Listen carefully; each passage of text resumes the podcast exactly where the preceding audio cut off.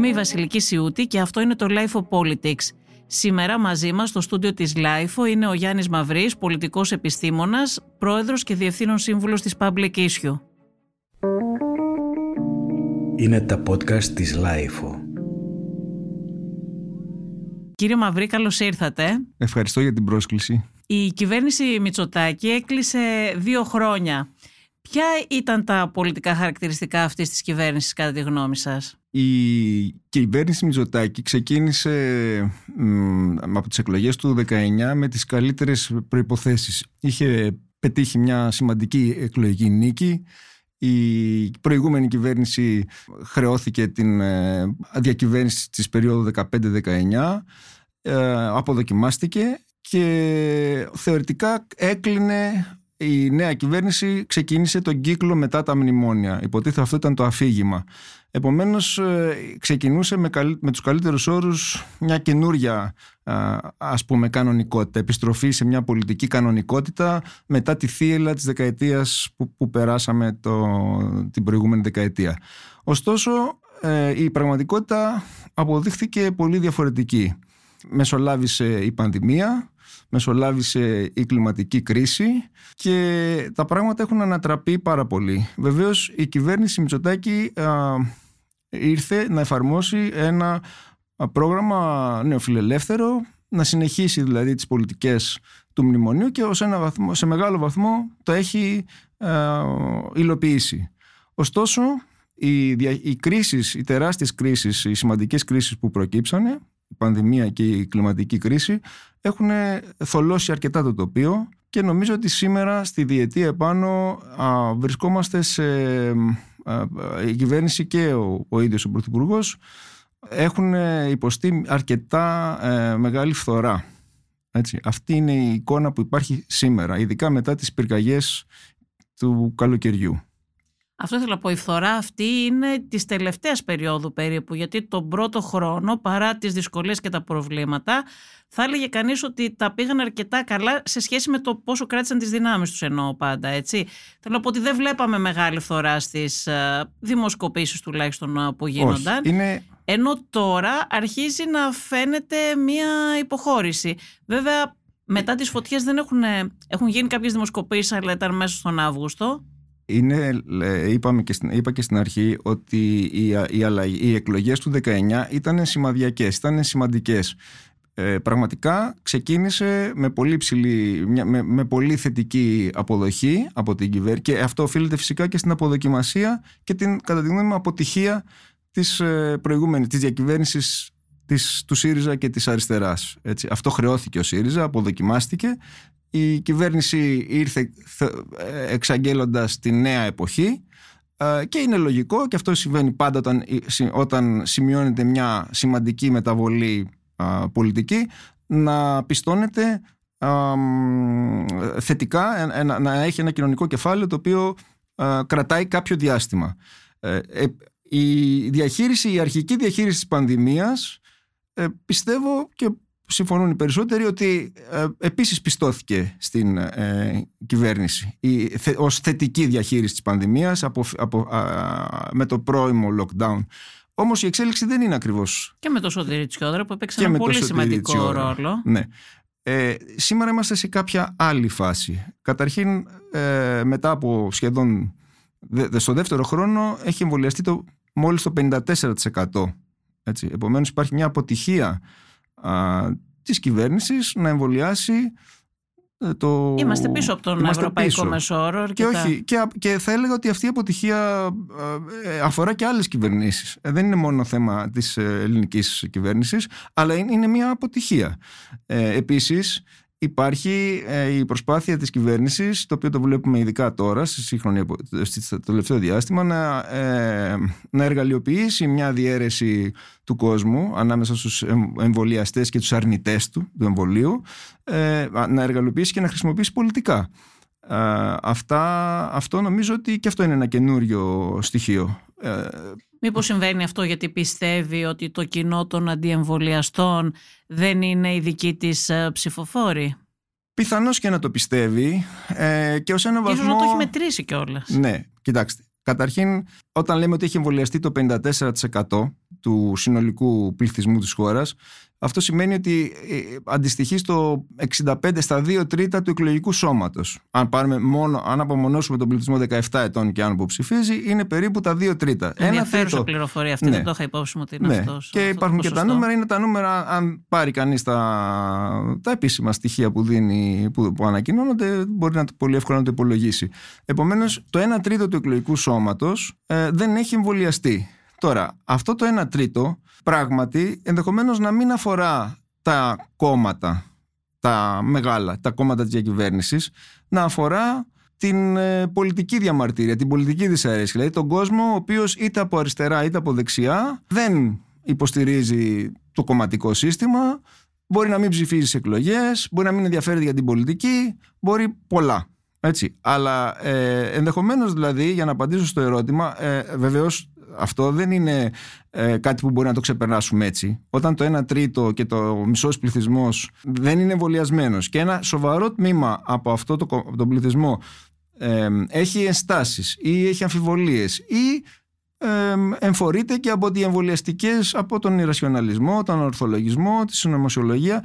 Δεν νομίζω ότι είναι κάτι που μπορεί να το ξεπερνάμε. Από την άλλη πλευρά δεν μπορεί παρά να μην καταδικάζει κάποιος την προσπάθεια ε, χρήσης και εργαλειοποίησης αυτής της διαίρεσης. Αντί δηλαδή η κυβέρνηση να προσπαθήσει να πείσει τους ε, πολίτες που είτε διστάζουν είτε ε, αμφιβάλλουν για την αποτελεσματικότητα να προσπαθήσεις με πειθαρχικό τρόπο και με αυταρχικό τρόπο και το είδαμε αυτό για να μην ε, μιλήσουμε μόνο για τους υγειονομικούς σας θυμίζω τα περιστατικά στη Νέα Σμύρνη που μάλιστα αποτέλεσε και ένα στοιχείο καμπής για το θέμα της καταστολής ε, μια μη αναλογική χρήση βίας απέναντι στους νέους έτσι, ε, η οποία τελικά έφερε τα αντίθετα αποτελέσματα. Και νομίζω ότι και τώρα φέρνει αντίθετα αποτελέσματα. Δηλαδή δεν πείθεται ο κόσμος που δεν έχει εμβολιαστεί, που δεν, που δεν θα πρέπει να ξανά εμβολιαστεί. Γιατί μην ξεχνάμε. Θεωρείται αυστηρά δηλαδή τα μέτρα αυτά απέναντι για παράδειγμα στους υγειονομικούς ε, ή που συζητιούνται να, να ληφθούν μέτρα και για άλλες κατηγορίες Α, Αυτό ακριβώς είναι το, θα είναι μόνο για τους υγειονομικούς, δηλαδή μόνο για τους... Ε, δεν το κάνουν αυτό και σε άλλες χώρες όμως, δεν συμβαίνει ναι. το ίδιο και σε άλλες χώρες. Ε, πιθανώς. Δεν, η διαχείριση της πανδημίας που εφαρμόζεται στις δυτικές χώρες έχει μερικά κοινά χαρακτηριστικά. Είναι ένα μοντέλο διαχείρισης. Ε, πιθα, δηλαδή ε, σίγουρα το ίδιο γίνεται και στη Γαλλία, αλλά για τους ίδιους ακριβώς λόγους. Δηλαδή δεν είναι ουδέτερη η διαχείριση ή η σαλαμοποίηση σήμερα η υγειονομική, αύριο η εκπαιδευτική, μεθαύριο η στρατιωτική και η αστυνομική και στο τέλος δεν ξέρω εγώ ποιος άλλος, ε, είναι μια ε, τακτική ε, που δεν μπορεί να είναι στο απειρόβλητο, πρέπει να συζητηθεί. Έτσι δεν είναι; Ο... Για να ξαναγυρίσω ναι. όμως στο αρχικό ερώτημά σας πού βρισκόμαστε σήμερα πιστεύω και να πω και κάτι για, το, για, τις, για την επόμενη εκλογική αναμέτρηση γιατί περισσότεροι ενδιαφέρονται γι' αυτό νομίζω ότι τα πράγματα δεν είναι πολύ απλά για την κυβέρνηση. Ε, ξαναλέω ότι η φθορά, και αν δει κανείς και τα ιστορικά στοιχεία που έχουμε, γιατί ε, έχουμε ιστορικά εκλογικά στοιχεία πέρα από τις δημοσκοπήσεις, υπάρχουν περιπτώσεις όπου η κυβέρνηση ξανακέρδισε, τα κόμματα ξανακέρδισαν τις εκλογές και η, Νέα Δημοκρατία. Αυτό συνέβη. Εννοείται δεύτερες εκλογές. Δεύτερες εκλογές. Έχουμε έξι περιπτώσεις στη μεταπολίτευση. Έχουμε τη Νέα Δημοκρατία 74-77. Έχουμε την ε, Νέα Δημοκρατία στο, από το 2004 και το 2007 με τον Κώστα Καραμαλή.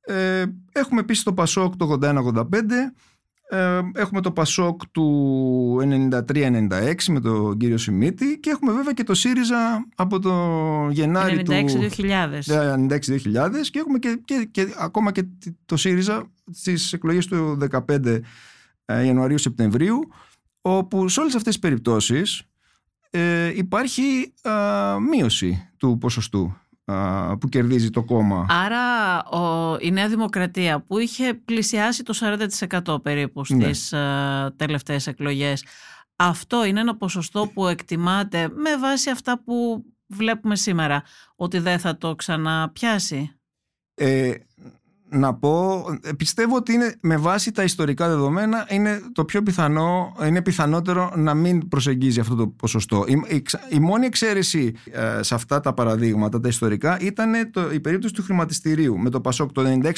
Εκεί είχε άνοδο. Έτσι, είχε πτώσει το, το Πασόκ είχε πτώσει από το 93 στο 96, όταν επέστρεψε δηλαδή, ο Αντρέας Παπαντρέου και πριν την περίοδο Σιμίτη. Αλλά γενικά το ιστορικό ε, τα ιστορικά δεδομένα συνηγορούν ότι θα είναι δύσκολο Φυσικά αυτό δεν το αποκλείει, αλλά λέμε ότι υπάρχει αυτή η διάσταση και πρέπει να τη δούμε. Επίσης, επειδή έχουμε διαχρονικά στοιχεία ερευνών κοινής γνώμης, γιατί οι δημοσκοπήσεις γίνονται στην Ελλάδα και αναφέρομαι τώρα και στα στοιχεία της ε, public issue, που ας πούμε το πολιτικό βαρόμετρο ε, έχει μηνιαία στοιχεία από το 2004.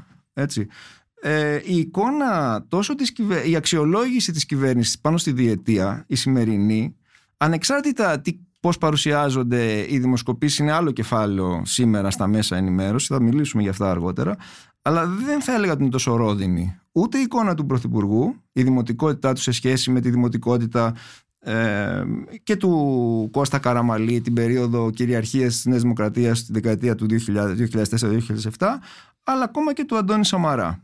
Ε, επομένως, εκεί είναι λίγο τα πράγματα...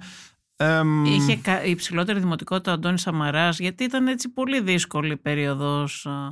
Όχι. Ε, ο Αντώνης Σαμαράς στην, στην περίοδο, στην, τον Ιούνιο του 2014, όταν δηλαδή είχε συμπληρώσει δύο χρόνια στην κυβέρνηση ε, Νουδού Πασόκ Δημάρ και μετά Νουδού Πασόκ, είχε θετικές κρίσεις 41% και αρνητικές 57. Έτσι, ο Κώστας Μητσοτάκης ε, στο βάρο, στη, στην ίδια δημοσκόπηση ο Κυριάκος Μητσοτάκης ε, έχει χαμηλότερη δημοτικότητα τον Ιούλιο και αναφέρομαι στην περίοδο πριν τις πυρκαγιές ε, ο μόνος ο οποίος είχε το μόνο παράδειγμα πάλι που βλέπουμε από τα τελευταία 20 χρόνια να έχει θετική ε, αξιολόγηση στα δύο, πάνω στη διετία ήταν η πρώτη περίοδος διακυβέρνησης του Κώστα Καραμαλή της Νέας Δημοκρατίας που ήταν το 2004-2007. Ναι, Α... αυτές τώρα του προμνημονίου... Αυτά είναι του προμνημονίου. Είναι, είναι διαφορετικές. Ακριβώς. Είναι άλλη περίοδος, ήταν διαφορετικές ναι. συνθήκες πολύ. Αλλά μου κάνει εντύπωση αυτό που λέτε, πραγματικά δεν το γνώριζα, ναι, ότι ο Σαμαράς στα δύο χρόνια είχε υψηλότερη είχε δημοτικότητα. καλύτερη εικόνα από την ε, εικόνα τη σημερινή. Ε, Βεβαίως τη χειρότερη εικόνα είχε ο Αλέξης Τσίπρας στη διετία 15-17. Έτσι, εκεί, ήταν, εκεί είχε πραγματικά πολύ χαμηλά ποσοστά, 23% με βάση τα στοιχεία του βαρομέτρου, που είναι πολύ χειρότερη από την σημερινή εικόνα ε, της, του σημερινού Πρωθυπουργού. Θέλω να πω δηλαδή ότι ε, ας κρατήσουμε λίγο μικρό καλάθι ε, και ας δούμε λίγο πιο κριτικά και τα στοιχεία των, ε, των οριμαγδών των δημοσκοπήσεων, των διαφόρων δημοσκοπήσεων που κυκλοφορούν γιατί τα διαχρονικά στοιχεία δείχνουν ε, πιο δύσκολη ε, εκλογική αναμέτρηση. Να προσθέσουμε εδώ και την διάσταση του, της απλής αναλογικής. Ε, οι, επόμενες εκλογές, οι, προ, οι επόμενες εκλογές γίνονται με απλή αναλογική. Αυτό το στοιχείο ευνοεί την, ε, ως ένα βαθμό τον κατακαιρματισμό της ψήφου. Και γι' αυτό βλέπουμε και αρκετή κινητικότητα σε πολλά, ε, κυρίως στο φάσμα της δεξιάς παράταξης και αυτό δεν είναι τυχαίο αλλά και στο χώρο της κοινωνικής διαμαρτυρίας που μπορεί εκεί να μπλέκεται το θέμα του εμβολιασμού και των στάσεων απέναντι στην πανδημία με την πολιτική δυσαρέσκεια, με την ε, κοινωνική δυσαρέσκεια παραδείγματος χάρη που βλέπουμε στις, σε τοπικές κοινωνίες όπως την Εύβοια μετά τις πυρκαγιές είναι λίγο μπερδεμένο το σκηνικό και δεν είναι και εύκολο να εκτιμήσεις κανείς τι κύριε Μαυρή, υπάρχει μια αίσθηση στη Νέα Δημοκρατία, υπήρχε μια αίσθηση και όχι μόνο στη Νέα Δημοκρατία, ότι οι επόμενες εκλογές θα είναι σχεδόν περίπατος και ότι θα πάρει και τις δεύτερες εκλογές άνετα. Και νομίζω ότι αυτό πιο πολύ το βασιζόταν αυτή η εκτίμηση που είχαν στην αδυναμία του ΣΥΡΙΖΑ να αυξήσει τις δυνάμεις του. Όμως αυτό δεν είναι, δεν είναι λάθος. Ωραία, βλέπεις έναν αντίπαλο που δεν μπορεί να αυξήσει τις δυνάμεις του. αυτό επιτρέπει όμως την α, αλαζονία αν θέλετε του κυβερνώντος κόμματος να νομίζει ότι μπορεί να κάνει ό,τι θέλει επειδή ο αντίπαλός του είναι αδύναμος. νομίζω ότι δίνετε μόνοι σας την απάντηση σε αυτό το θέμα. Ε, είναι, υπάρχουν πάρα πολλά ιστορικά παραδείγματα που αυτού του τύπου η αλαζονία και η αποσύνδεση από την πραγματικότητα πληρώνεται με εκλογική ήττα. Ε, τώρα, να πω εδώ ένα στοιχείο ότι ο ΣΥΡΙΖΑ, κατά τη γνώμη μου ο ΣΥΡΙΖΑ το 19 ε, υπέστη μια πολύ σοβαρή ε, ήττα ε, όχι μόνο εκλογική, αλλά και το έχουμε ξαναπεί ε, με, και στρατηγικού χαρακτήρα. Δηλαδή, Επειδή θα σας ρωτήσω ναι. μετά για τον ΣΥΡΙΖΑ, να σας ναι. ρωτήσω πρώτα κάτι άλλο για να κλείσουμε αυτό το κύκλο τον κυβερνητικό και να πάμε μετά, επειδή θέλω να σας ρωτήσω για τον ΣΥΡΙΖΑ, να μην με προλάβετε. Ο ανασχηματισμός άλλαξε κάτι; Ε, γιατί υπήρχαν αυτές οι αδυναμίες που, που επισημάνατε κι εσείς, ειδικά με τη διαχείριση των πυρκαγιών και με τη διαχείριση της πανδημίας μετά την πρώτη φάση. Ε, είχαμε την είσοδο ε, ακόμα ενός στελέχους από τα λεγόμενα ορφανά του Καρατζαφέρη, του προερχόμενου από την ακροδεξιά Θάνου Πλεύρη, που δεν έκανε και την καλύτερη εντύπωση στον περισσότερο κόσμο νομίζω, στον περισσότερο δημοκρατικό κόσμο. Το ανατέθηκε το Υπουργείο Υγείας και παράλληλα είχαμε και την είσοδο του πρώην γραμματέα της ΚΝΕ κάποτε του Τάκη Θοδωρικάκου, που το ανατέθηκε το Υπουργείο Δημόσιας Τάξης. Υποτίθεται ότι αυτό ήταν και για, να, για μια κάποια εξισορρόπηση πολιτική. Ε, θεωρείτε εσείς ότι αυτό αλλάζει κάτι; Κανένας ανασχηματισμός ποτέ δεν έχει ε, ασκήσει καταλυτικές, ε, δεν έχει ούτε ευνοήσει καταλυτικά μια, την εικόνα της κυβέρνησης, ούτε και την έχει αποδυναμώσει. Καταρχήν, γιατί έγινε ανασχηματισμός; Ο ανασχηματισμός έγινε γιατί στα δύο κρίσιμα μέτωπα της διαχείρισης κρίσης της υγειονομικής με την πανδημία και στην, ε, στις πυρκαγιές ε, υπήρξε κυβερνητική αποτυχία. Έτσι, ε, και μάλιστα αυτό προκάλεσε σφοδρές αντιδράσεις κοινωνικές και θυμίζω επίσης και την αντικατάσταση της ε, κυβερνητικής ε, εκπροσώπου. Δεν μπορεί όμως η αδυναμία αντιμετώπισης των ε, κρίσεων που είναι θέμα κρατικής πολιτικής, οργάνωσης του κράτους, έτσι, του μηχανισμού του κρατικού, δεν, δεν είναι θέμα προσώπων που προείστανται. Έπρεπε να αλλάξουν, να φανεί ότι κάτι γίνεται, αλλά φυσικά ε, η διαχείριση και η αποτελεσματικότητά της κρίνεται σε βάθος ε, χρόνου και θα κρυθεί. Θα, ε, θα κρυθεί, θα συνεχίσει είναι να κρυθεί. Είναι ο Πλεύρης ένα τόσο δημοφιλές πολιτικό τέλεχος, η... φέρνει κάτι στη Νέα Δημοκρατία έστω ή θεωρείται τίποτα expert, τεχνοκράτης, τρομερός, δηλαδή δεν μπορώ να καταλάβω πραγματικά, ε, έστω με επικοινωνιακά κριτήρια, ναι. πώς σκέφτηκαν, φεύγει ο Κικίλιας και βάζουν τον, να βάζανε τον Μόσιαλο για παράδειγμα που συζητιόταν το όνομά του κάποια στιγμή. Να καταλάβουμε ότι κάτι σηματοδοτεί. Να βάζανε τον Τζιόδρα που συζητούσαν κάποιοι παρότι ο άνθρωπος έτσι δεν, δεν θέλει να ανακατευτεί με την πολιτική αλλά Πιστεύω λέμε θα σηματοδοτούσε κάτι άλλο. Η, ο να... τι σηματοδοτεί; Σηματοδοτεί το, μια προσπάθεια του Πρωθυπουργού να αντισταθμίσει τα ανοίγματα ε, που κάνει σε στελέχη του εξυγχρονιστικού Πασόκ, της κεντροαριστεράς δηλαδή, ε, τη μετατόπιση της, του κόμματος, της ιδεολογίας της Νέας Δημοκρατίας προς το κέντρο, όπως σε εισαγωγικά τα βάζω όλα αυτά, ε, το οποίο προφανώς προκαλεί και έχει προκαλέσει και σφοδρές ε, αντιδράσεις και υπάρχουν και γκρίνιες και αντιδράσεις και περισσότερο εκδηλωμένες ε, από τα δεξιά του κόμματος γιατί αμφισβητείται, αμφισβητούνται η στοιχεία της παραδοσιακής ε, ιδεολογικής ταυτότητας ναι, της Νέας Δημοκρατίας. δεν είναι σάραξ εκ της αρκός ναι, της Νέας και, Δημοκρατίας ναι, όμως. Όχι, αλλά... Είναι, Για να πεις ότι τουλάχιστον από τη Νέα Δημοκρατία θα σιγάσουν είναι, λίγο, προέρχεται από ένα ρεύμα ε, δεξιάς διάσπασης που είναι ο κορμός του λαός ε, που μεταξελίχθηκε στη Χρυσή Αυγή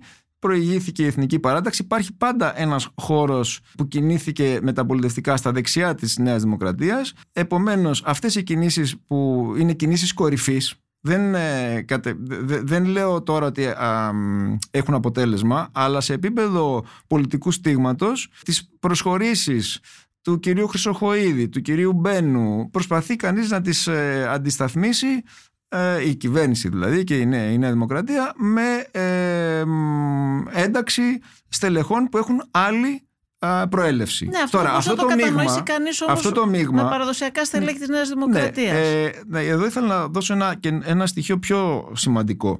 Εκτός από τη, στη, στις έρευνες κοινής γνώμης, εκτός από την πρόθεση ψήφου, δηλαδή το τι θα ψηφίσετε, υπάρχουν ε, και ερωτήσεις που, ε, ερωτήσεις που αφορούν την ε, λεγόμενη κομματική ταύτιση, δηλαδή το πόσο κοντά είναι κάποιος σε ένα κόμμα. Λοιπόν, αν δει κανείς, υπάρχει ένα πάρα πολύ ενδιαφέρον στοιχείο που προκύπτει τα τελευταία δύο χρόνια από τις εκλογές και μετά για την Νέα Δημοκρατία. Η κομματική της ταύτιση η, η ταύτιση δηλαδή το κάποιου με, με, όταν ρωτάω με ποιο κόμμα είσαι, ε, σε ποιο κόμμα αισθάνεσαι πιο κοντά και μου λες Νέα Δημοκρατία ανεξαρτήτως αν την ψηφίζεις ή όχι αυτή λοιπόν η τοποθέτηση η, το ποσοστό μειώνεται πολύ πάρα πολύ. Δηλαδή ε, δεν είναι ε, είναι πολύ διαφορετική εικόνα α, της ιδεολογικής συγγένειας με τη Νέα Δημοκρατία σήμερα από ό,τι ήταν πριν τις εκλογές του 19 που σημαίνει ότι ένας κόσμος ανεξαρτήτως αν ψηφίζει ή όχι τη Νέα Δημοκρατία αν θα την ψηφίσει τελικά για κάποιους λόγους έτσι, αισθάνεται απο, ότι απομακρύνεται. Και αυτό το στοιχείο νομίζω έχει, έχει είναι σχεδόν ε, η δικιά μου η γνώμη είναι ότι σχετίζεται με τη μετατόπιση την προσπάθεια μετατόπισης προς το κέντρο σε εισαγωγικά ξαναλέω Της φεύγει το δεξιό κομμάτι δηλαδή περισσότερο. Αποστασιοποιείται το δεξιό κομμάτι. Από εκεί ε, χάνει. Αυτό δεν έχει να κάνει μόνο με τον εμβολιασμό έτσι, ή με τα λεγόμενα εθνικά, το κυπριακό, τις ελληνοτουρκικές σχέσεις, τη συμφωνία των Πρεσπών, που είναι επίσης ένα αγκάθι για την κυβέρνηση, πώς θα υλοποιηθεί, πώς θα συνεχίσει η υλοποίησή της. Και εκεί υπάρχουν εκ, εκ, εκπεφρασμένες διαφωνίες της ε, μερίδων ε, και ρευμάτων της. Όχι, τη βάση και της, των στελεχών της, όπως ο, ο κ. Σαμαράς.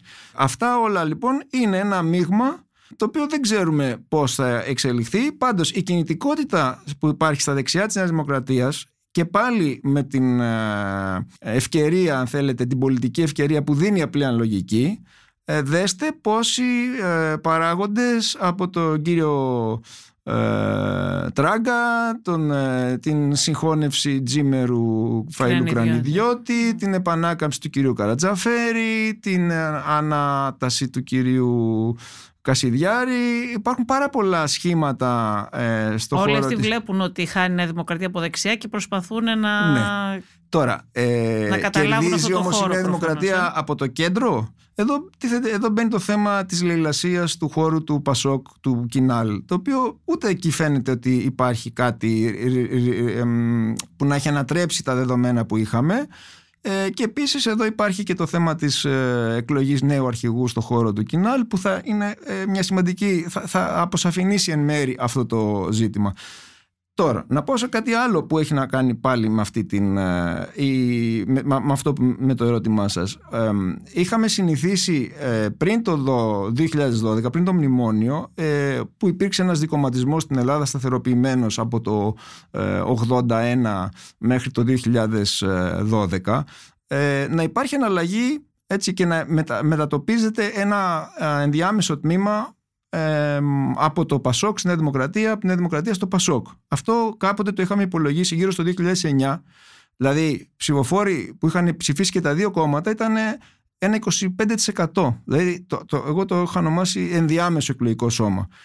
Ε, υπάρχει αυτό το φαινόμενο σήμερα. Δηλαδή, στο νέο δικοματισμό, ας πούμε, που προέκυψε μετά το μνημόνιο, ανάμεσα στη Νέα Δημοκρατία και το ΣΥΡΙΖΑ, υπάρχουν τέτοιες μετατοπίσεις. Ε, δεν υπάρχουν, υπάρχουν και αυτό είναι κάτι που συσκοτίζεται στις παρουσιάσεις των δημοσκοπήσεων. Υπάρχουν μετατοπίσεις από το, τη Νέα Δημοκρατία στο ΣΥΡΙΖΑ και μικρότερες από το ΣΥΡΙΖΑ στη Νέα Δημοκρατία, αλλά δεν είναι αυτή τη στιγμή ε, σημαντικές ώστε να δικαιολογήσουν ε, ότι έχει τουμπάρει το πράγμα, ότι έχει αλλάξει. Έτσι. Αυτό είναι αυτό που λέγεται ότι υπάρχει αποστασιοποίηση. Ε, δεν είναι το ίδιο με αυτό που λένε ότι φεύγει, ο κόσμος αποστασιοποιείται, είναι αναποφάσιστη από την Νέα Δημοκρατία, αλλά δεν πάνε στο ΣΥΡΙΖΑ, το οποίο είναι περισσότερο μια ε, φιλοκυβερνητική παρουσίαση των ερευνών. Έτσι. Υπάρχει και τέτοιος κόσμος που αποστασιοποιείται, που δεν ξέρουμε τι θα κάνει, μπορεί, μπορεί να πάει στην αποχή και αλλά από την άλλη πλευρά η διαπαραταξιακή μετατόπιση υπάρχει. Είναι μικρή προς το παρόν. Ενώ πριν τις πυρκαγιές. Δεν ξέρουμε τώρα τι θα, δείξει, τι θα δείξουν οι δημοσκοπήσεις αυτής οι έρευνες μετά τις πυρκαγιές. Που είναι σοβαρό ε, ζήτημα για η αποτίμησή του και η φθορά. Και βεβαίως σε συνάρτηση και με τον ανασχηματισμό που δεν ήταν πετυχημένο. Μάλλον το αντίθετο. Αυτή η γραμμή συνένεσης που επιδίωξε να περάσει η κυβέρνηση ειδικά στο θέμα της πολιτικής προστασίας, πώς τη βλέπετε, ε, θεωρείτε ότι είναι υπερκομματικές ε, οι επιλογές της κυβέρνησης; Μιλάω για τον κύριο Αποστολάκη ε, και τον ε, κύριο Στυλιανίδη. Ο κύριος, Στυλιανίδη, ο κύριος Αποστολάκης βέβαια δεν προχώρησε αυτή Νομίζω ότι η έννοια η του, επιλογή. τους ε, υπερκομματικότητας στη σημερινή εποχή θέλει επανεξέταση. Τι σημαίνει η- ε, ε, υπερκομματικότητα; Καταρχήν να θυμίσω ότι τα κόμματα, τα κόμματα της διακυβέρνησης, έτσι, στην περίοδο του μνημονίου, τουλάχιστον τα, τα μεγάλα, τα, το ΠΑΣΟΚ, η Νέα Δημοκρατία, ε, ο ΣΥΡΙΖΑ, ε, έχουν συγκλίνει. Ε, υπάρχει μια πολύ ενδιαφέρουσα ε, έρευνα που κάνει το Βουλή Watch με βάση τα, τις θέσεις των κομμάτων που ψηφίζουν, με, με τον τρόπο που ψηφίζουν τα κόμματα στη Βουλή. Ε, από εκεί προκύπτει ότι τα δύο, ας, πούμε, ας μείνουμε στα δύο μεγάλα κόμματα, δηλαδή το, το ΣΥΡΙΖΑ και το, τη Νέα Δημοκρατία, ε, συμφωνούν στο 60 με 70% των νομοσχεδίων έχουν ψηφίσει μαζί. Τα περισσότερα πράγματα ε, τα ψηφίζουν μαζί. Άρα υπάρχει μια σύγκληση των κομμάτων ε, στην, στις πολιτικές θέσεις. Ε, υπάρχουν και πράγματα φυσικά όπως ας πούμε για παράδειγμα η καταστολή που διαφέρουν. Αλλά στη μεγάλη, στις, στα βασικά ζητήματα της οικονομικής πολιτικής, της δημοσιονομικής πολιτικής, στα εθνικά υπάρχει σύγκληση. Άρα ε, τώρα, υπερκομματικότητα λοιπόν τι σημαίνει; Ε, η υπερκομματικότητα αφορά την ε, διαχείριση της κρίσης, της ε, πανδημίας και υπάρχει και, την, ε, και, και, και της ε, κλιματικής κρίσης, τις πυρκαγιές. Πράγματα δηλαδή που η κυβέρνηση και η προηγούμενη ε, στο θέμα του, θυμίζω το μάτι, ε, και η σημερινή είδαν ότι είναι πάρα πολύ δύσκολο, εκεί κάνουν πίσω και φυσικά ε, προσπαθούν να αποφύγουν το πολιτικό κόστος. Έτσι, ε, λες όμως και ότι το θέμα της κλιματικής κρίσης και της διαχείρισής της δεν, έχει, δεν υποκρύβει διαφορετικές στρατηγικές, δηλαδή δεν υπάρχουν διαφορές εκεί. Υπάρχουν πολύ μεγάλες διαφορές στο τι υλοποιείται. Όχι ανάμεσα στα δύο Όχι ανάμεσα κόμματα στα δύο όμως, κόμματα, αλλά στο γιατί τι μπορεί να υποστηριχθεί. Σε αυτό βεβαίως. Και αυτό νομίζω ότι είναι καλό να το διευκρινίσετε και να μας το εξηγήσετε. Αλλά για παράδειγμα, η επιλογή στη Λιανίδη, ο πρόεδρος του ΣΥΡΙΖΑ εκφράστηκε με τα καλύτερα λόγια για τον κύριο Στυλιανίδη. Ο κύριος Τηλιανίδης είναι ε, νομίζω ένα χαρακτηριστικό παράδειγμα των, πολ- της εξέλιξης του πολιτικού προσωπικού όχι μόνο στην Ελλάδα και στην Κύπρο, παντού των τελευταίων ε, δεκαετιών. Ο κύριος Τηλιανίδης είναι στην ουσία, έχει ξεκινήσει από την ε, αριστερά στην Ελλάδα, από το κουκουέ εσωτερικού, στην Κύπρο εξέφρασε την, σε πρώτο στάδιο την σοσιαλδημοκρατική εκδοχή που είχε εκφράσει και ο κύριος Σιμίτης εδώ. Εν συνεχεία ήταν κυβερνητικός εκπρόσωπος στο, με το κόμμα της δεξιάς στην Κύπρο.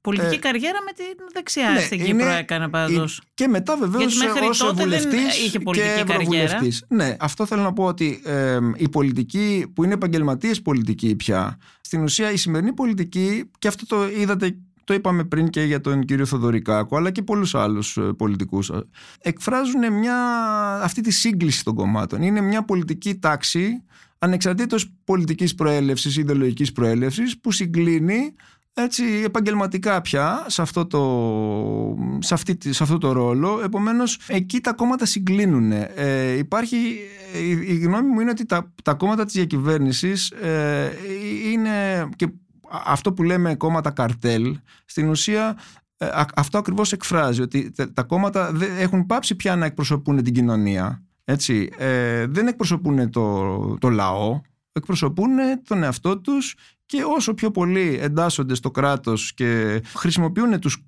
πόρους του κράτους για να αναπαράγονται ως μηχανισμοί κρατικοί πια ε, αυτό τους δίνει και μια ενότητα έτσι. επομένως ε, αυτό τι σημαίνει για τη διακυβέρνηση; Σημαίνει ότι θυμίζω ότι ο ΣΥΡΙΖΑ ψήφισε την απλή αναλογική προσπαθώντας να κατοχυρώσει στο μέλλον την α, ένταξή του στη διακυβέρνηση, την, την συμμετοχή του στη διακυβέρνηση. Και θα, θα ήθελε ο ΣΥΡΙΖΑ υπό ορισμένες προποθέσει, ανεξάρτητα αν αυτό δεν βγήκε στην προηγούμενη περίοδο λόγω της πόλωσης που υπήρξε. Έτσι, της πόλωσης που υπήρξε. Την οποία τη συντήρησε και την καλλιέργεια την πόλωση ο ΣΥΡΙΖΑ όμως. Την καλλιεργεί. Γιατί τώρα νομίζω ότι θα μου πείτε ότι θα ήθελε να συμμετέχει σε μια κυβέρνηση ε, με περισσότερα κόμματα. Έτσι. Πιστεύω ότι θα ήθελε να συμμετέχει Συνεργασίας. συνεργασία. Εξάλλου και η πρόταση του ΣΥΡΙΖΑ για κοινή αποδοχή Υπουργό Υγείας ε, ή και η κριτική που έγινε στον κύριο Αποστολάκη δεν ήταν επί της ε, ουσίας, έτσι. Ήταν επί της διαδικασίας. Ότι εάν αυτό ήταν πιο ευγενική,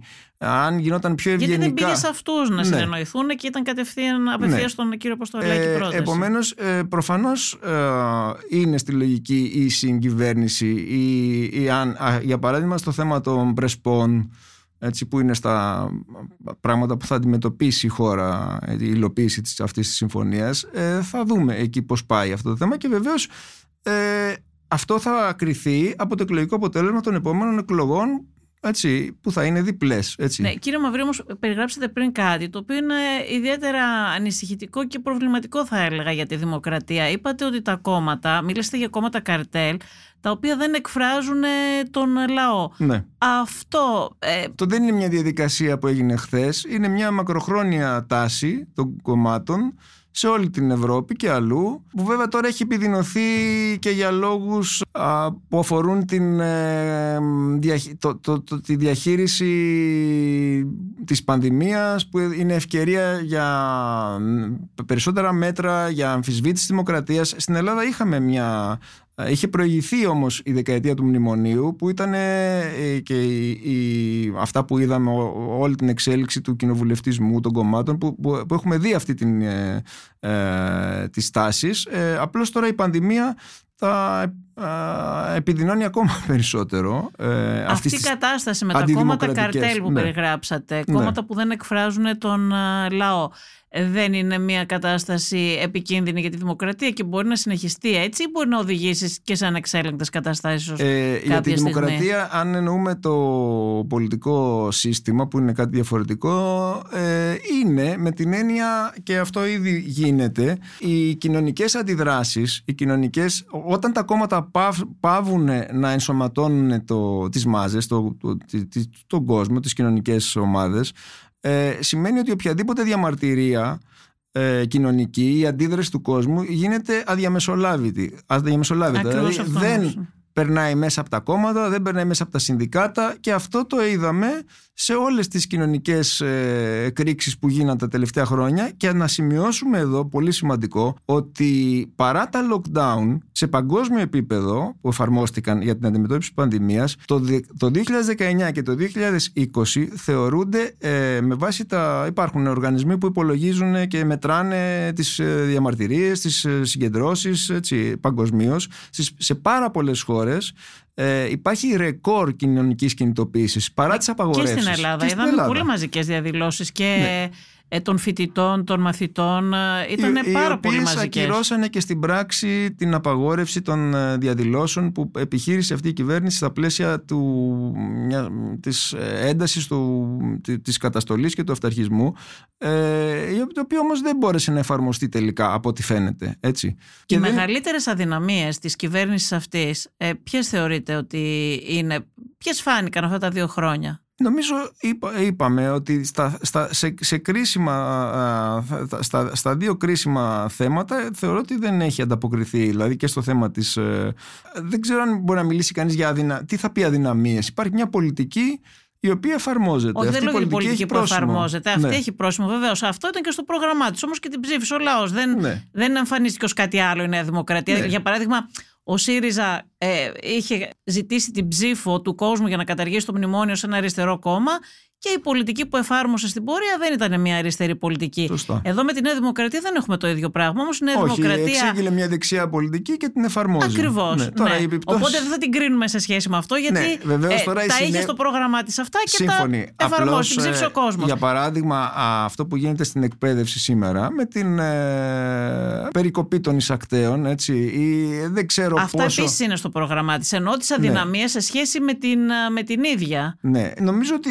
η, δεν, για μένα δεν έχει νόημα αυτό το ερώτημα. Ε, η κυβέρνηση θα κριθεί, έτσι, κρίνεται από το κοινωνικό σώμα όσο βεβαίως ε, επιτρέπουν, ε, ε, επιτρέπει η διαδικασία των εκλογών. Έτσι. Δεν μπορώ να πω κάτι παραπάνω σε αυτό. Η Νέα Δημοκρατία ως αντιπολίτευση έπαιξε, και το θίξατε και πριν λίγο, έπαιξε με τα εθνικά θέματα, ειδικά με τη Συμφωνία των Πρεσπών, αλλά ως κυβέρνηση δεν την βλέπουμε να διαφοροποιείται ε, πουθενά πέρα από την από το ότι καθυστερεί για παράδειγμα την υπογραφή των μνημονίων συνεργασίας. Και δεν φαίνεται για να λέμε και την αλήθεια δεν φαίνεται να διαφωνεί επί της ουσίας. Δεν το βλέπουμε στην πράξη. ε, με τη Συμφωνία των Πρεσπών παρότι την αξιοποίησε πάρα πολύ προεκλογικά και νομίζω ότι ε, και εσείς είχατε εκτιμήσει και από έρευνες που είχατε κάνει ότι της έδωσε όθηση η, η διαφωνία της ε, στην Συμφωνία των Πρεσπών η διαφωνία όπως την εξέφρασε προεκλογικά δηλαδή. Σίγουρα η, η συμφωνία των Πρεσπών... Ε, αυτό θα έχει κόστος, αυτό θέλω να πω, γιατί μου είπατε κι εσείς ότι φεύγει ένας κόσμος από τη Νέα Δημοκρατία, αποστασιοποιείται, νιώθει ότι δεν τον εκφράζει πια. Επίσης και στα ελληνοτουρκικά δεν έχει τολμήσει πέρα από κάποιες ε, εχμές να διαφοροποιηθεί από τη γραμμή αυτή που ακολούθησε και ο, και ο ΣΥΡΙΖΑ πάνω κάτω.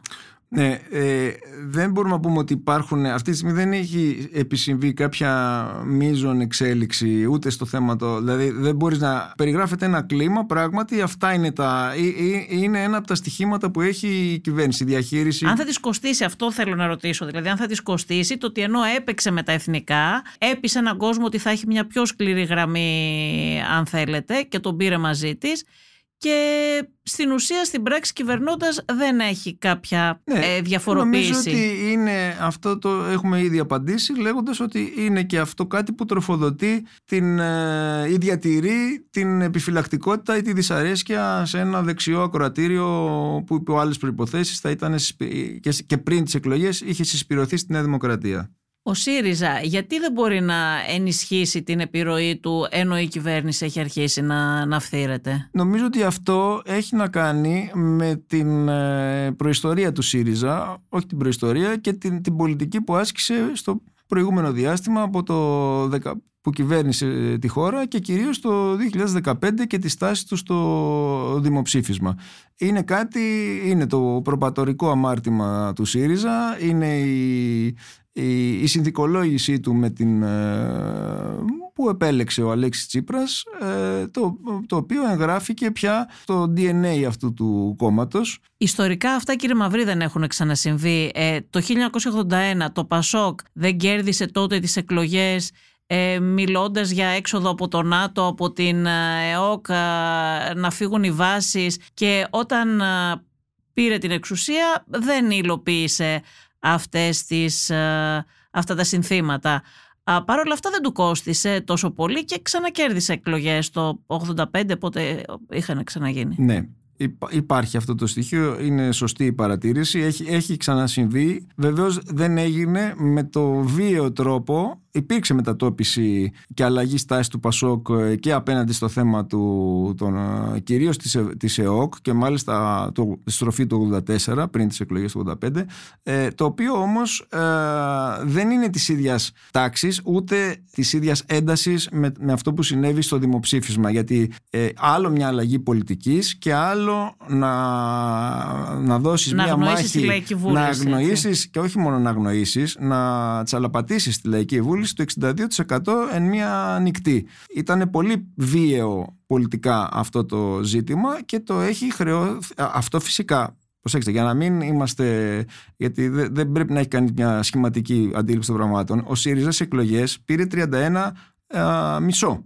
Έτσι, ε, μετά από όλα αυτά που γίνανε και μετά και τη Συμφωνία των Πρεσπών. Επίσης να πω εδώ κάτι το οποίο είναι σημαντικό για την επόμενη φάση ότι οι δημοσκοπήσεις, όλες οι δημοσκοπήσεις και οι δικές μας, ε, ενώ της Public Issue, είχαν υποεκτιμήσει στις εκλογές το ποσοστό του ΣΥΡΙΖΑ. Κανείς δεν είχε δώσει 31,5 στο ΣΥΡΙΖΑ.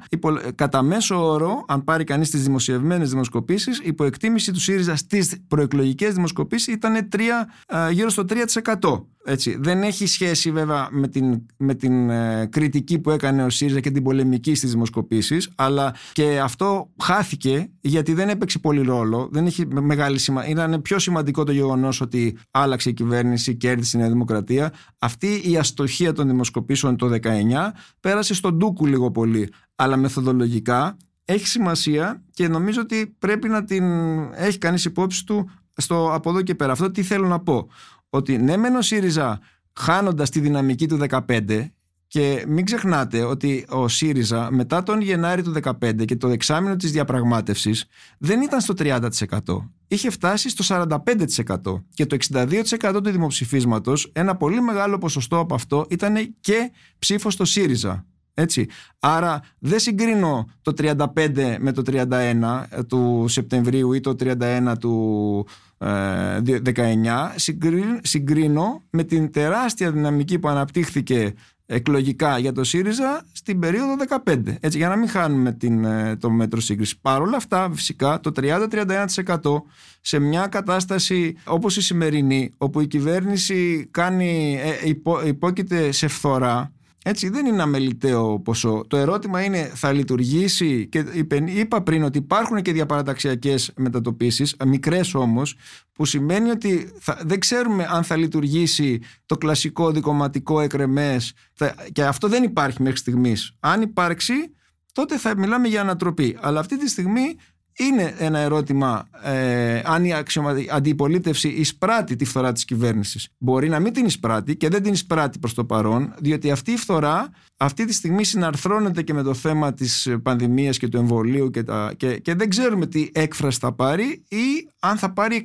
αντιεκλογική ε, έκφραση, δηλαδή θα, θα, θα ενισχύσει την αποχή από την πολιτική, που είναι και αυτό αρκετά πιθανό. Έτσι. Η τάση δηλαδή απομάκρυνσης του εκλογικού, ενός μεγάλου μέρους του εκλογικού σώματος τα τελευταία χρόνια από την, από την πολιτική και τις εκλογές είναι κάτι που δεν πρέπει να ξεχνάμε. Φυσικά αυτό ε, συμφέρει τις ε, δυνάμεις του πολιτικού συστήματος με μία έννοια, διότι απαλλάσσονται από, τις από τα επικίνδυνα, μια επικίνδυνη δυσαρέσκεια. Απ' την άλλη είναι επικίνδυνο αυτό, διότι όπως είδαμε σε πολλά σημεία μπορεί η κοινωνική διαμαρτυρία να πάρει τη μορφή κοινωνικών κινημάτων κομμάτων ανεξέλεγκτων. Έτσι.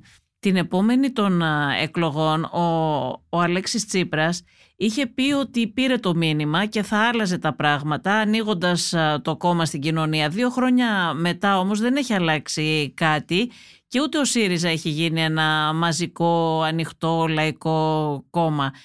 Τι είδους κόμμα είναι τελικά ο ΣΥΡΙΖΑ κύριε Μαυρή; Είναι κόμμα της μεταδημοκρατίας και αυτό ε, δηλαδή κόμμα που είναι κέλυφος κόμματος όπως είναι τα περισσότερα κόμματα δεν είναι πραγματικά κόμματα με την παραδοσιακή έννοια θυμίζω ότι ο ΣΥΡΙΖΑ όντας στη διακυβέρνηση δεν είχε μετατραπεί σε μαζικό κόμμα ο ΣΥΡΙΖΑ είχε παρότι κέρδισε εκατομμύρια ψήφους ήταν ζήτημα αν είχε 30.000, 25.000 ε, μέλη και ειδικά μετά τη διάσπαση και την αποχώρηση της ΛΑΕΜ ήταν πολύ λιγότεροι. Ε, αντιθέτως βάσισε την ε, δύναμή του στην ε, διαπλοκή με το κράτος και την, ε, αυτά τα στοιχεία είναι γνωστά τα περισσότερα μέλη της Κεντρικής του Επιτροπής ήταν, ήταν εμισθοδοτούμενοι ή είχαν ένταξη στο κράτος έτσι. επομένως βάσει σε αυτό που περιγράφουμε στα, για τα σύγχρονα κόμματα αυτό ίσχυσε και για το ΣΥΡΙΖΑ έγινε πολύ γρήγορα αυτός ο μετασχηματισμός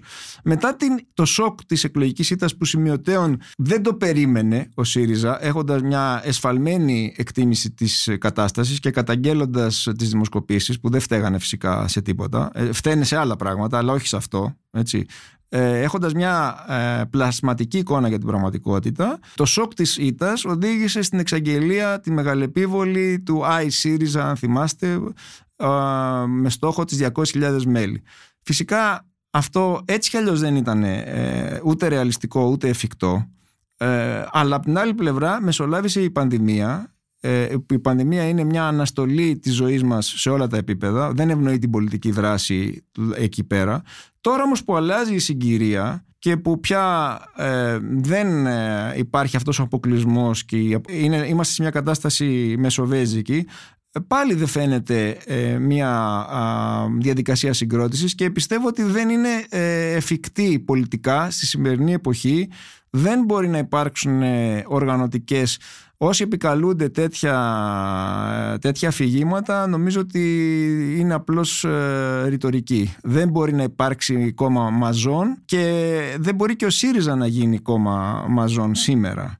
Μπορεί να είναι ένα κόμμα αρχηγικό, ένα κόμμα όπως είναι και τα υπόλοιπα, ένα κόμμα με μια ελίτ κομματική η οποία θα παίρνει τις αποφάσεις ε, και θα νομιμοποιούνται αυτές οι αποφάσεις εκ των υστέρων ε, με κάποια προσχηματική ισοκομματική δημοκρατία. Δεν υπάρχει ισοκομματική ζωή, δεν υπάρχουν οργανώσεις, δεν υπάρχουν... Ε, αυτό όμως είναι γενικότερο πρόβλημα α, της δημοκρατίας σήμερα. Έτσι, το θέμα το πώς λειτουργούν τα κόμματα ή πώς δεν υπάρχουν ειδικά στην Ελλάδα ούτε συνδικάτα είναι ένα, ένα πολύ σοβαρό ζήτημα δημοκρατίας που υπερβαίνει φυσικά το ΣΥΡΙΖΑ. Ο χώρος του παλιού Πασόκ με το 45% όταν ε, είχε, έχει, έχει μοιραστεί στη Νέα Δημοκρατία, στον ΣΥΡΙΖΑ και στο Κινάλο ότι έχει απομείνει. Ε, πλέον όλα τα κόμματα ε, είναι, είναι λίγο απ' όλα και οι, οι κομματικές διαφορές στις βασικές κατευθύνσεις ε, δεν υπάρχουν. Πώς έχει μεταμορφωθεί το πολιτικό τοπίο μετά το μνημόνιο; Ε, είπαμε, ε, το αναφέραμε και στις περιπτώσεις των δύο μεγάλων κομμάτων. Νομίζω ότι και το σημερινό κοινάλ... Το άλλαξε πάντως έτσι, το μνημόνιο άλλαξε το πολιτικό τοπίο. Δηλαδή μία δεκαετία μετά το τοπίο το πολιτικό είναι διαφορετικό στην Ελλάδα. Είναι διαφορετικό, ε, αλλά θα έλεγα ότι η σημαντικότερη μεταβολή είναι η, η παράκαμψη του κοινοβουλευτισμού η παράκαμψη του κοινοβουλευτισμού, ο τρόπος που εδρεώθηκε αυτή η έκτακτη νομοθεσία του μνημονίου και που συνεχίζεται και εμπλουτίστηκε με την έκτακτη νομοθεσία α, της, κατά της πανδημίας, με τις πράξεις νομοθετικού περιεχομένου, τα πολυνομοσχέδια, όλη αυτή που δεν έχει σχέση με το, με το παραδοσιακό κοινοβουλευτισμό, έτσι σημαίνει και παράκαμψη και των κομμάτων των ίδιων. Ε, εξάλλου θυμίζω ότι η, η υπονόμευση ε, η, η συρρήκνωση της επιρροής των κομμάτων στο κράτος, στον κρατικό μηχανισμό, η λεγόμενη αποκομματικοποίηση είναι και διακηρυκτικός στόχος του τρίτου μνημονίου έτσι. Ε, επομένως έχουμε να κάνουμε με μια υποβάθμιση των κομμάτων ξαναλέω ως αντιπροσωπευτικών ε, ε, θεσμών. Αυτό που λέμε κρίση των θεσμών, κρίση του κοινοβουλίου αυτά προϋπήρχαν της, προϋπήρχαν της οικονομικής κρίσης η οικονομική κρίση και η πολιτική ειδικά η διαχείριση που έγινε στην Ελλάδα τα ενίσχυσε ακόμα περισσότερο. Τα κόμματα είναι απαξιωμένα σήμερα. Και αυτό ε, είναι δεδομένο. Δεν, δεν, είναι, δεν είναι κάτι που μπορεί να αλλάξει. Έτσι.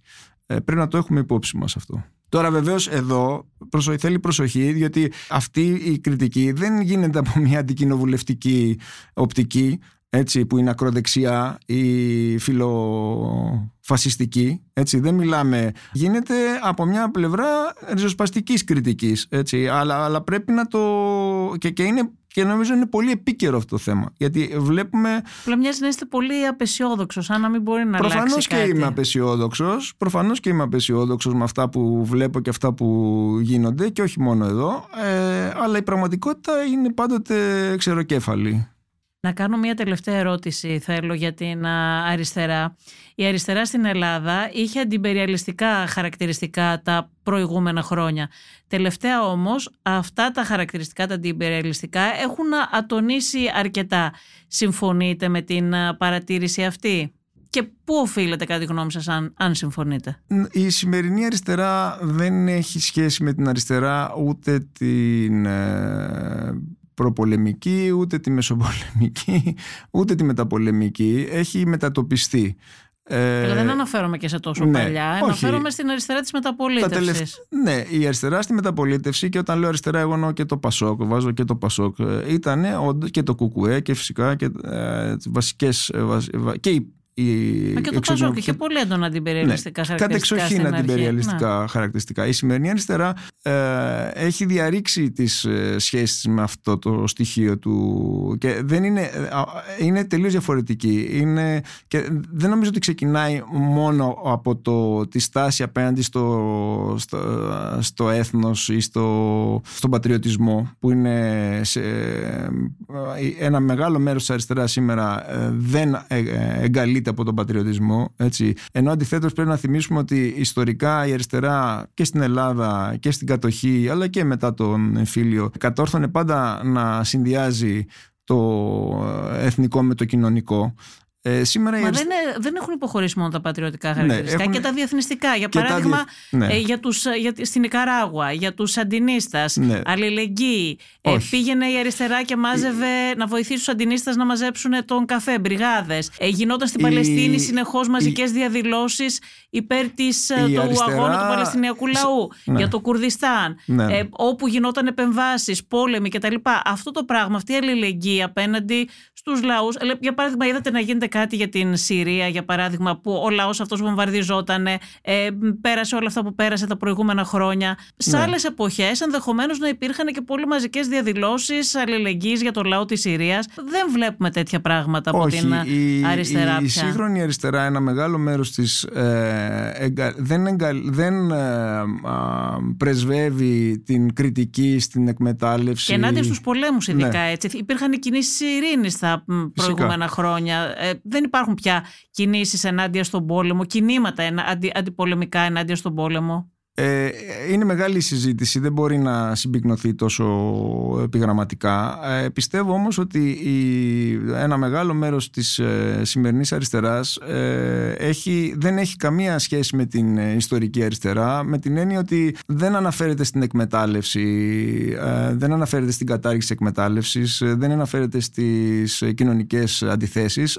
έχει υποκαταστήσει την, πάλι των τάξεων, ας πούμε, συσσαγωγικά με την ε, με τα θέματα των ταυτοτήτων, με την πολιτική των ταυτοτήτων, ε, τα θέματα της σεξουαλικότητας. Και στην ουσία έχει, κατά τη γνώμη μου αυτό είναι μια ενσωμάτωση, στη, ε, είναι στοιχεία της, της νεφιλελεύθερης ιδεολογίας που ακολουθεί την παγκοσμιοποίηση. Επομένως έχει μετατραπεί σε μια εκδοχή αυτού του πράγματος του, του, του, του της, της κυρίαρχης νεφιλελεύθερης ιδεολογίας και, δεν έχει, και, και είναι σε ρήξη με, την, με τις παραδοσιακές αξίες ή εν πάση περιπτώσει τις προτεραιότητες που είχε η αριστερά και στη μεταπολίτευση αλλά και παλιότερα. Δεν θα ε, μπορούσαν αυτές οι νέες προτεραιότητες να συνεπάρχουν με τις... Φυσικά και ε, θα μπορούσαν και πρέπει να συνεπάρχουν αλλά νομίζω ότι και, και αυτό, αυτό συνοδεύεται και από την μία μετάλλαξη της αριστεράς στις κοινωνικές, ε, ως προς τις κοινωνικές αναφορές. Η αριστερά πια δεν εκπροσωπεί την, τα εργατικά στρώματα, τους φτωχούς έτσι, εκπροσωπεί, α, θέλει να εκπροσωπήσει άλλα στρώματα. Και αυτό ακριβώς έχει, είναι όλη η περίφημη συζήτηση το, με την εκπροσώπηση της, ε, των εργαζομένων, των ε, λαϊκών τάξεων η οποία έχει αφαιθεί είτε στην άκρα δεξιά είτε σε άλλες μορφές, σε, άλλες, ε, σε άλλα ρεύματα. Αυτό ε, πώς το εξηγείτε; Βλέπουμε ότι τα ακροδεξιά κόμματα και στην Ελλάδα και αλλού έχουν μεγαλύτερα ποσοστά στα στις λαϊκές περιοχές και στις εργατικές ναι, περιοχές. όταν η αριστερά εγκαταλείπει την υπεράσπιση των λαϊκών τάξεων, τότε κάποιος άλλος θα αναλάβει να τα εκπροσωπήσει, γιατί στην πολιτική δεν υπάρχει κενό. Και, αυτό το, και όχι μόνο αυτό, έτσι, εδώ πρέπει να μιλήσει κανείς και για την, ε, την υπόκληση στον ελιτισμό των κυρίαρχων τάξεων, έτσι, γιατί και αυτό είναι ένα στοιχείο στον, στον ελιτισμό και στην απαξία που εκφράζουν οι κυρίαρχες ελίτ πια για, τις, για το λαό, για το, μιλάνε για το λαϊκισμό, για τους ε, είναι, είναι φοβερό αυτός, αυτού του τύπου ρατσισμός που υπάρχει στους στοχούς, στους ε, εκμεταλλευόμενους, σε όλους. Έτσι. Αυτό το στοιχείο επίσης... Πιστεύετε ότι υπάρχει ρατσισμός απέναντι στους φτωχούς; Πιστεύω ότι υπάρχει. Στον το... πολιτικό λόγο; Στον πολιτικό λόγο, ε, ναι, ε, είναι πιο γενική. Δεν είναι τόσο απλό να το,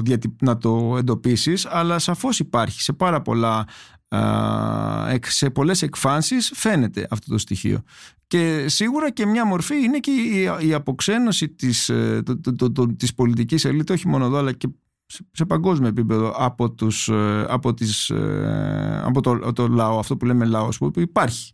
Έτσι, ο λαός υπάρχει. Είναι αυτό που αναφέρει και ο Μίκης Θοδωράκης τόσο πολύ και το έχει εκφράσει. Έτσι, αυτό το στοιχείο ε, δεν έχει πια ε, αναφορά, σε αυτό το στοιχείο δεν έχει αναφορά η αριστερά, τουλάχιστον έτσι, οι κυρίαρχες δυνάμεις της.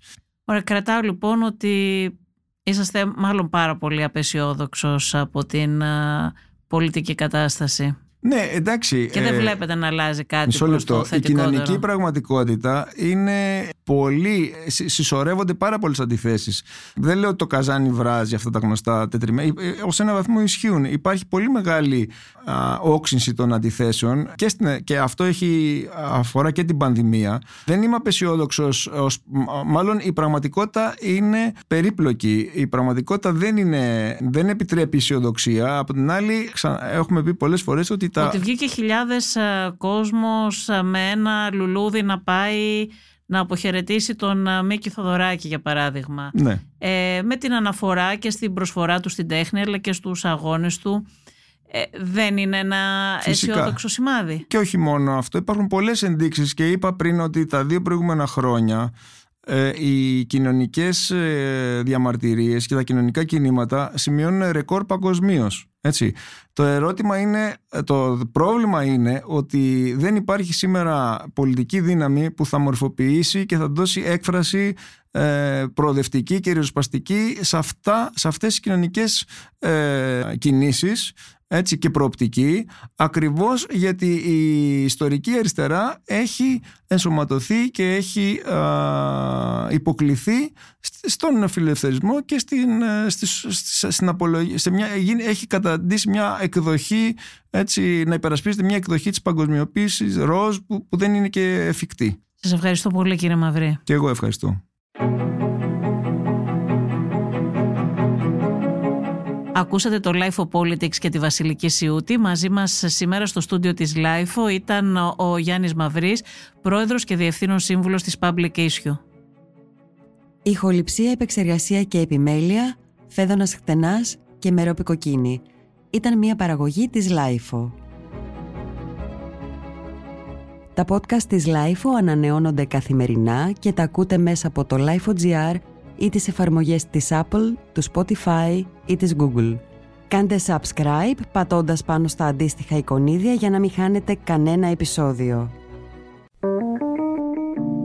Είναι τα podcast της Lifeo.